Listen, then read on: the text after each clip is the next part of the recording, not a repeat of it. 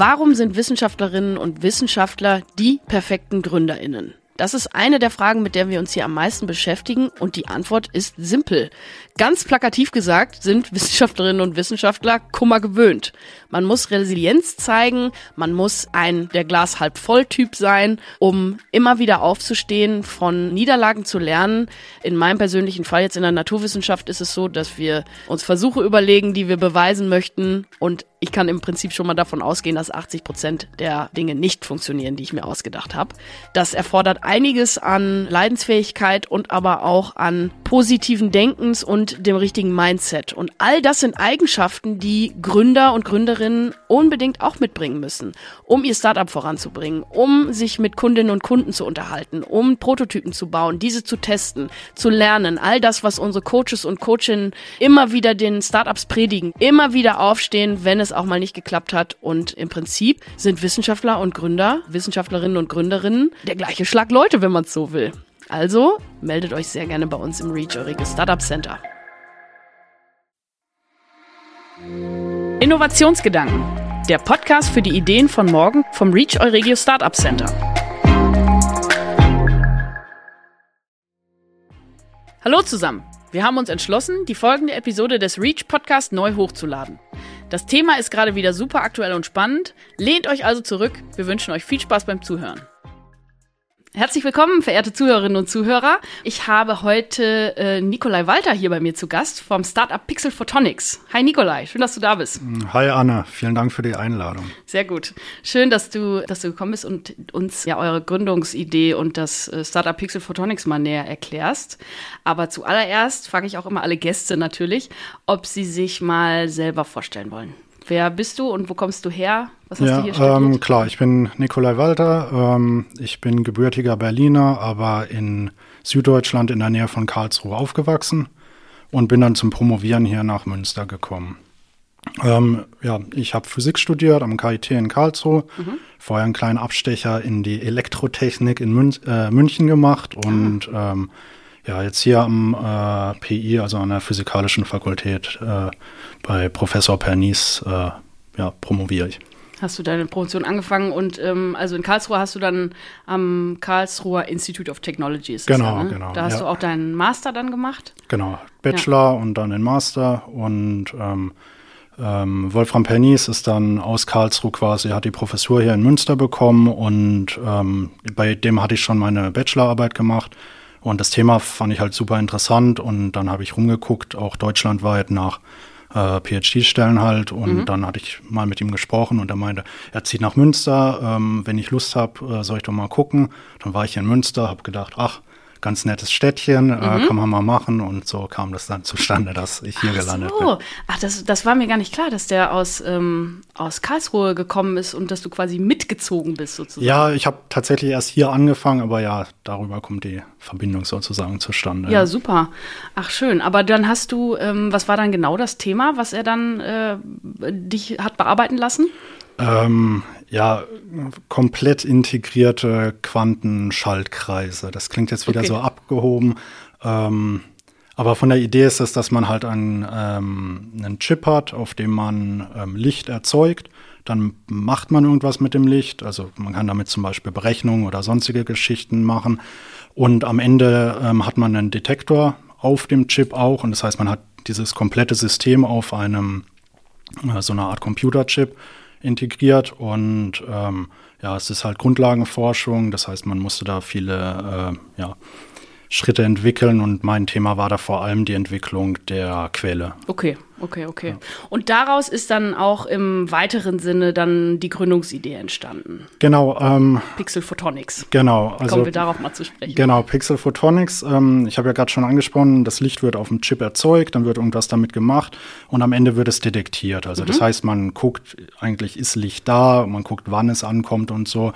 Und ähm, das ist eigentlich mehr oder weniger, was Pixel Photonics sich jetzt darauf spezialisiert ist, genau diesen Teil, also den Detektor am Ende, ähm, ja, zu kommerzialisieren und einfach auch ähm, anderen Forschern und ähm, dem allgemeinen, äh, wie sagt man, ähm, ja, in anderen Bereichen zu etablieren, einfach die Technologie. Okay. Aber was ist da genau das Geschäftsmodell? Also du sagtest da am Ende diesen, diesen Detektor quasi, aber ähm, erzähl doch mal einmal so wirklich ähm, ganz runtergebrochen, was, äh, was ihr macht und was quasi die Menschheit davon hat. Genau, also ähm, viele Anwendungen ähm, brauchen, müssen Licht detektieren. Mhm. Das fängt zum Beispiel an, hier in deinem Handy, was da liegt, da ist eine Kamera drin. Mhm. Im Endeffekt hat die einen, einen Sensorchip und da fällt Licht drauf ein. Das wird in, ja, kann elektronisch ausgelesen werden, dass, aha, hier ist jetzt Licht da mhm. gewesen, sozusagen. Und wenn man das jetzt immer weiter kleiner wird, also ähm, dann gibt es die kleinste mögliche Lichtmenge, das ist ein Lichtquant, deswegen auch Quantentechnologie. Mhm. Und also ein Photon ist das in mhm. der Fachsprache.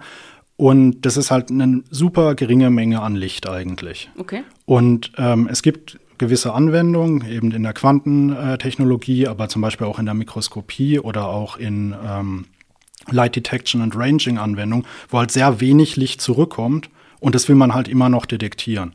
Und dafür braucht man dann einen super sensi äh, sensitiven Detektor. Und genau das sind diese Einzelphotonendetektoren. Okay. Die können dann wirklich ein einziges Lichtteilchen detektieren. Okay. Und warum möchte ich das? Also diese allerkleinsten Lichtteilchen noch detektieren? Ähm, zum Beispiel im, also wie gesagt, im Bereich von Light Detection and Ranging kann man sich das vielleicht am leichtesten vorstellen. Ähm, man schießt da einen Laserstrahl irgendwo hin und guckt, was davon zurückkommt. Mhm. Und ähm, jetzt kannst du dir vorstellen, wenn das Teil, was ich angucken möchte, sehr weit weg ist, ja. dann habe ich die Möglichkeit, okay, erstmal schieße ich mit viel mehr Energie raus, damit ein großes Signal zurückkommt. Okay, weil ich vielleicht davon die Entfernung dann messen genau, möchte? Genau, zum Beispiel, okay. weil man mhm. gucken möchte, wo das halt ist im Raum. Ja. Und ähm, das Problem ist, man kann ja nur, also nicht mit beliebig viel Laserenergie durch die Gegend schießen. Mhm. So erstens weil es gefährlich ist mhm. und zweitens, weil das halt ähm, auch ähm, ja dann sehr viel Energie verbraucht. Und ähm, das bedeutet, man kann aber auch natürlich auf der anderen Seite viel genauer detektieren. Und da kommen dann vielleicht nur noch eben einzelne Lichtteilchen zurück. Und wenn man die detektieren kann, dann kann man halt ein, ein, ein eben so ein LIDAR-System nicht über 10 äh, Meter oder vielleicht 100 Meter benutzen, sondern über hunderte Kilometer. Und das ist zum Beispiel ein, Anwend äh, ein Anwendungsfall, okay. den wir mit unserer Technologie dann auch ermöglichen werden. Okay. Und ähm, kannst du jetzt noch mal einmal in auch wieder in einfachen Worten dann noch mal die Innovation dahinter beschreiben? Also wenn vorher schon äh, diese Messungen gemacht werden und diese diese diese Detektionen stattfinden. Ähm, was macht euch besser äh, im Gegensatz zu anderen Wettbewerbern? Genau, ähm, also wir haben diverse technologisch bedingte Vorteile. Zum einen ähm, sind wir nicht nur eben einzelphotonsensitiv, sondern ähm, diese Detektortechnologie ist extrem schnell. Das heißt, man könnte zum Beispiel mit sehr vielen Lichtpulsen hintereinander arbeiten. Das, ähm, ja, dann kann man einfach viel genauer äh, Dinge bestimmen. Ähm, und mit dieser Technologie können wir sehr viele dieser Detektoren nebeneinander ähm, herstellen, was es dann ermöglicht, zum Beispiel viele Kanäle gleichzeitig zu verwenden, also an vielen Stellen gleichzeitig zu detektieren, ähm, was zum Beispiel in der Mikroskopie oder auch im äh, Quantenschlüsselaustausch äh, interessant ist. Ähm, Genau, okay. auf das wir uns jetzt auch erstmal konzentrieren werden. Ah, okay, verstehe. Und das ist aber so ähm, quasi dann auch aus der Arbeitsgruppe, hattest du vorhin gesagt, von Herrn Professor Pernice dann entstanden, der auch bei euch ähm, quasi als Mentor fungiert, fungiert glaube ich, ne? Genau, aus der Arbeitsgruppe vom Professor Pernice und vom Professor Schuck, ähm, die beide also grundlegend diese Technologie auch äh, verwenden. Und ähm, das Team ist eigentlich, ähm, sind Doktoranden aus, aus beiden Arbeitsgruppen und ähm, da so ein bisschen jetzt natürlich die Krux, dieses reine, bisher war es immer ein Laborexperiment ja. mit einem schwierigen Aufbau, kompliziert, dann funktionieren die Sachen alle nicht und man, eigentlich braucht man immer einen Fachmann, um das zu benutzen. Und ähm, was wir jetzt machen wollen, ist ein, ein sogenanntes Turnkey-System, also ein System, wo man einfach einen Schlüssel rumdreht und dann fängt es an zu messen und der Nutzer braucht im Endeffekt wenig oder gar keine Kenntnisse bestenfalls, was da jetzt genau passiert. Also da ist nämlich ein Kühlsystem drin und ein Vakuumsystem und die ganze Nanotechnologie, das will ja niemand, also nee. das wollen wir niemandem zumuten nee. und genau das ist auch, was wir uns jetzt auf die Fahne geschrieben haben, das so weit zu vereinfachen, dass es dann tatsächlich auch ähm, in der Biologie, in der Mikroskopie zum mhm. Beispiel Anwendung finden kann. Oh, das bedeutet aber dann äh, sehr viel mehr Vorarbeit für euch, ne? Also das muss dann ja quasi richtig sitzen und richtig laufen, sag ich jetzt mal, bevor ihr das an den Mann oder die Frau bringt, ne? Ja, genau. Ja. Ähm, aber wir haben das Glück jetzt ähm, schon, ja, sind wir ähm, mit Pilotkunden in Kontakt, mhm. ähm, die eben so an dieser Schnittstelle sitzen. Also das sind dann auch äh, Forschungsgruppen zum Teil. Mhm. Die uns helfen werden, genau diese, diese, sagt man, Kinderkrankheiten dann hoffentlich ja. auszumerzen und das System so weit zu schleifen, dass es halt wirklich äh, okay. anwenderfreundlich auch ist. Das ist sehr, ein sehr guter, gutes Stichwort. Ich wollte nämlich jetzt auch direkt gerade mal fragen nach euren Kunden. Also wer, wer sind eure Kunden? Also du hast gesagt Forschungsgruppen, aber ähm, auch die Wirtschaft oder Unternehmen. Was, äh, was genau, ähm, wäre da so ein Anwendungsbereich? Genau, ähm, also jetzt für den Anfang werden wir uns oder konzentrieren wir uns auf Forschungsgruppen und, und äh, ja, Forschung generell. Ähm, also weil, Unis, weil, andere zum Beispiel Unis, ja. genau, oder ähm, ja, wie sagt man, äh, ja, Fraunhofer etc., ja, genau, solche Max Geschichten. Ähm, aber wir sehen natürlich auch den, die, den Anwendungsfall in der, in der Wirtschaft mhm. und da ist zum insbesondere jetzt die aufkommende eben Quantentechnologien, wie zum Beispiel ähm, Quantum Key Distribution, also Quantenschlüsselaustausch oder Quantenverschlüsselung auch genannt, mhm. ähm, ein interessantes Feld. Und ähm, da sehen wir, ähm, dass immer mehr Telekom-Provider äh, mhm. anfangen, diese Technologie, äh, die zur Absicherung der bisherigen Kommunikation verwendet wird, auch ähm, umzusetzen, beziehungsweise daran zu denken, diese Systeme aufzubauen. Und Aha. genau da sehen wir jetzt auch erstmal den ersten, sagen wir mal, industriellen Use Case, okay. äh, wo wir uns dann auch platzieren wollen. Kannst du das nochmal ein bisschen genauer beschreiben, wie das äh, wäre, wenn, wenn so ein Telekommunikationsunternehmen jetzt eure Technologie kaufen würde? Oder was heißt kaufen? Also wenn die das anwenden würden, wie, wie das mit der Verschlüsselung dann vonstatten ginge? Genau, ähm, also der, der, der, das heißt Schlüsselaustausch, das ah, bedeutet, man, mhm. ähm, man schickt einen Schlüssel von A nach B und kann dann gucken, ob jemand in der Mitte den Schlüssel abgegriffen hat, also ja, gelauscht okay. hat sozusagen.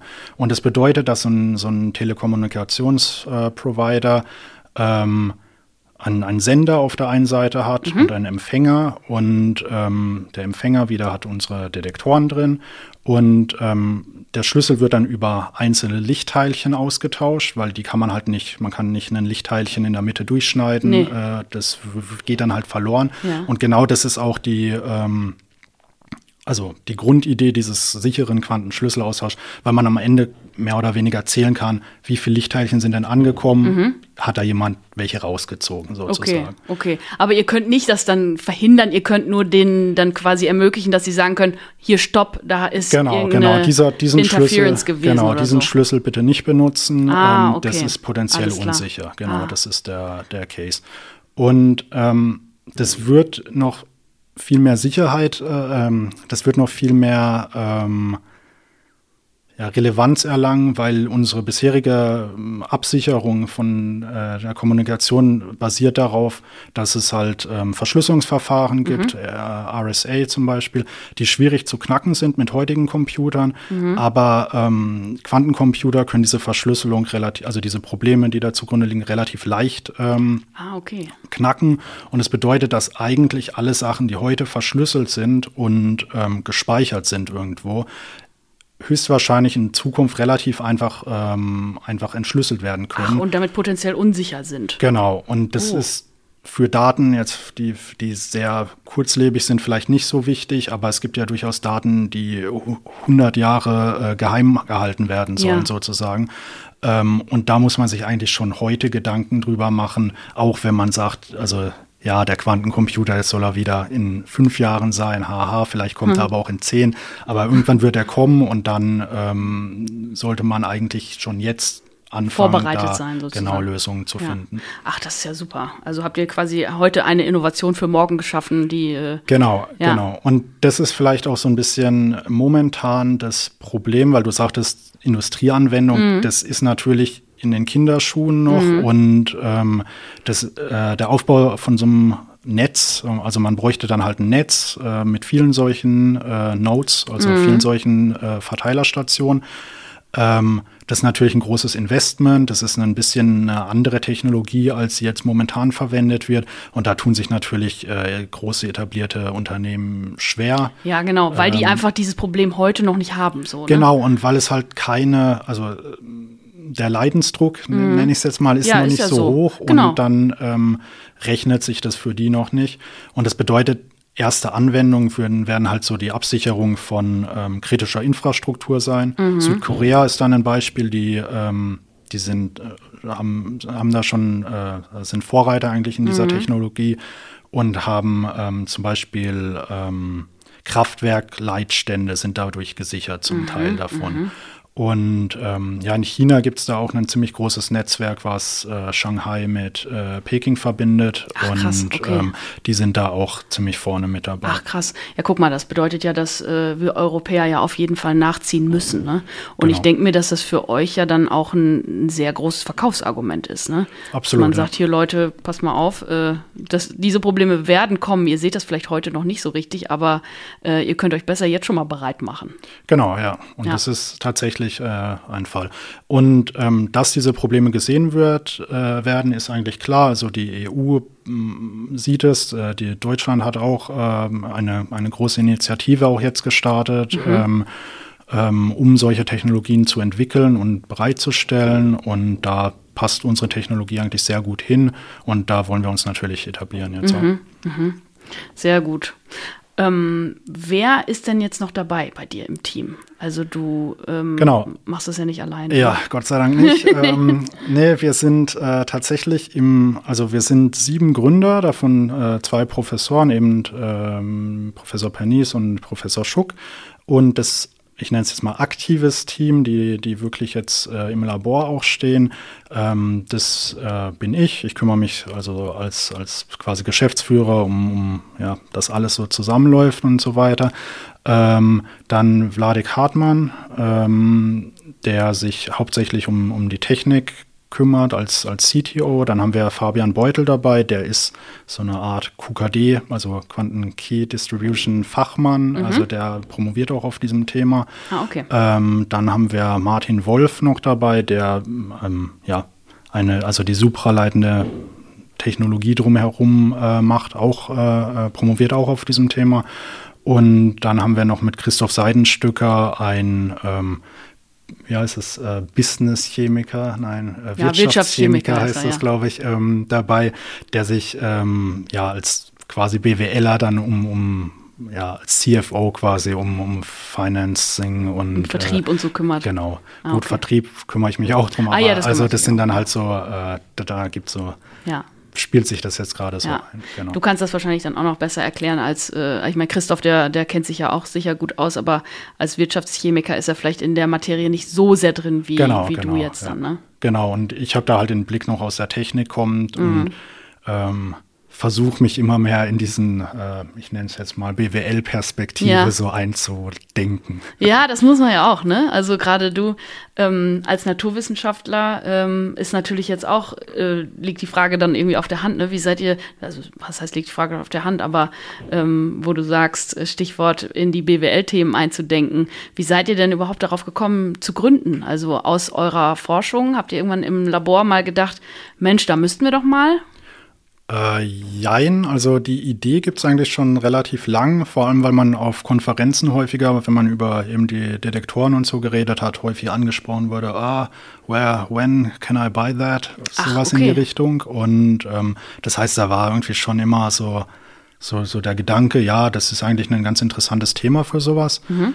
Ähm, der finale Ausschlag war eigentlich, dass wir ähm, ja, dass es ein, ein, Projekt dann gab, was eben diese Quantum Key Distribution äh, ja, forschungstechnisch, forschungsseitig vorantreiben äh, sollte.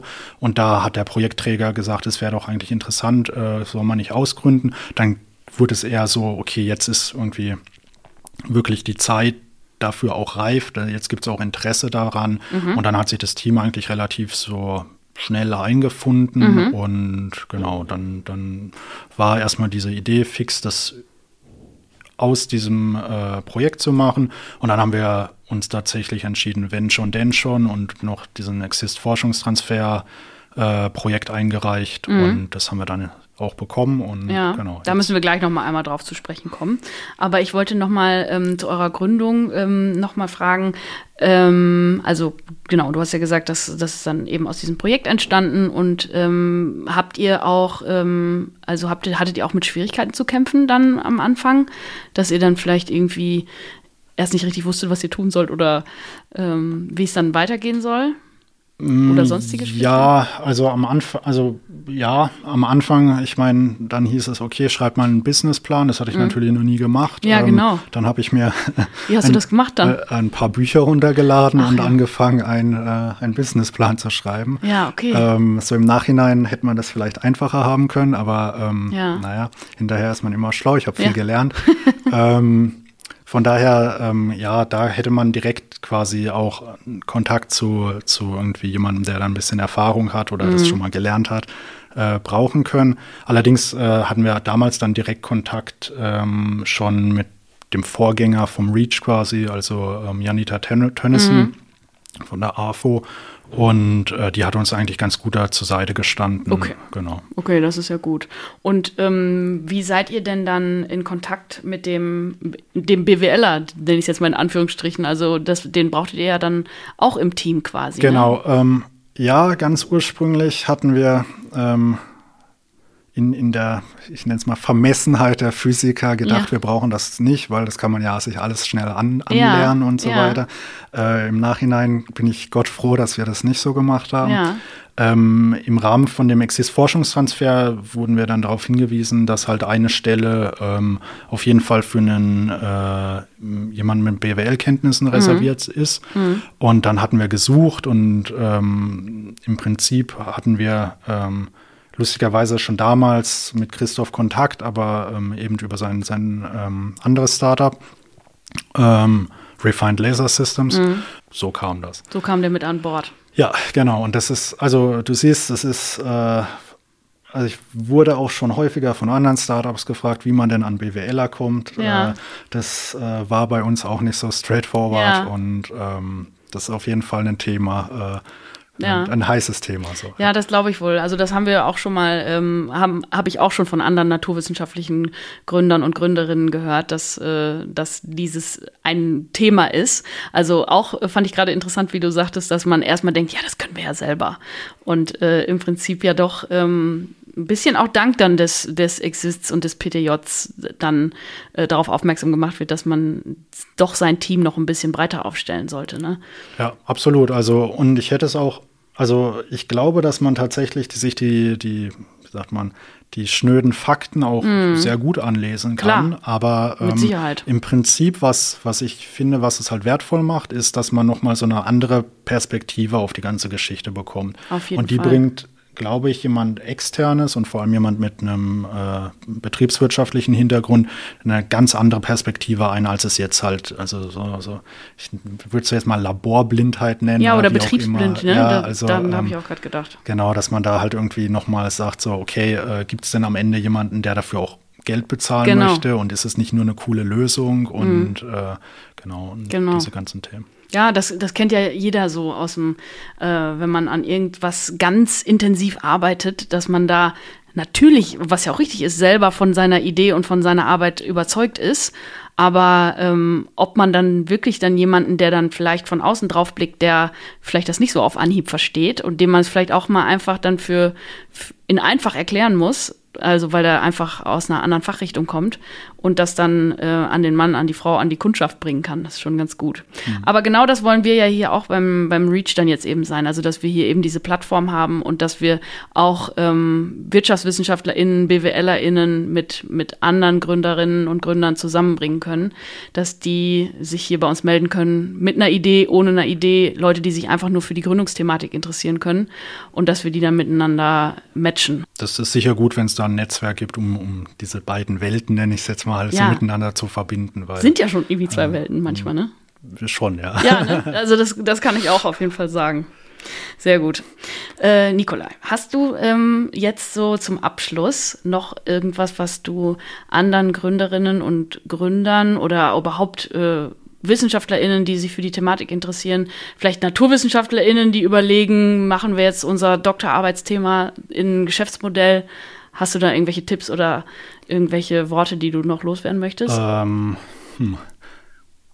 Also generell würde ich sagen, ja, also wenn man irgendwie eine Idee hat und sich vorstellen könnte, dass es interessant ist, dann würde ich stark daran appellieren, auch, ähm, auch die Schritte zu gehen. Mhm. Es ist sehr viel Arbeit, aber es macht sehr viel Spaß. Man sieht nochmal eine ganz andere äh, Ecke in, in der Welt, nenne ich es mal so, mhm. äh, eine ganz andere Perspektive und das fand ich jetzt sehr bereichernd und es ist total cool zu sehen, wie schnell dann irgendwie die ganzen Geschichten Fahrt aufnehmen und wie schnell man dann eigentlich, äh, also ja, man so in positiver Hinsicht gehetzt ist eigentlich. Ja, Aber okay. äh, das ist, finde ich, sehr, also äh, ja, bereichernd auch. Schön. Und wahrscheinlich auch irgendwie befriedigend, dass man dann doch so einen großen Mehrwert dann für die Gesellschaft am Ende schafft. Genau, ich meine, das ist auch sowas, ja, dass mhm. dann halt nicht, nicht irgendwie so eine Technologie, die einem dann vielleicht ja doch auch über die äh, PhD-Zeit äh, so ein bisschen ans Herz gewachsen ist, dass es mhm. dann nicht so versandet. Mhm. Das ist natürlich schön, äh,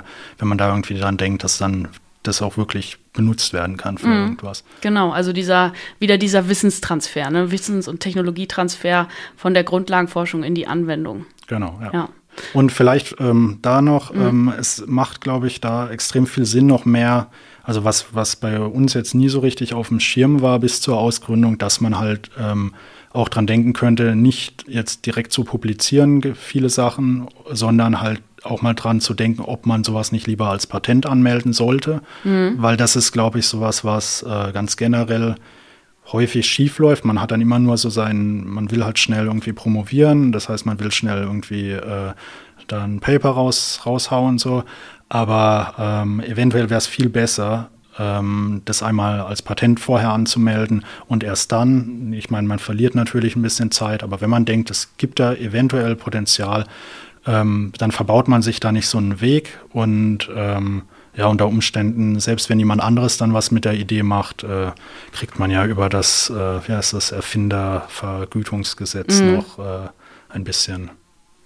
daraus. Mhm, okay. Ja, super, Nikolai. Ganz vielen Dank, dass du da warst und äh, danke, dass du dich hier dem Interview gestellt hast und uns deine, deine Idee und euer Startup präsentiert hast. Und äh, bis zum nächsten Mal vielleicht. Ja, vielen Dank für die Einladung. Hat Spaß gemacht.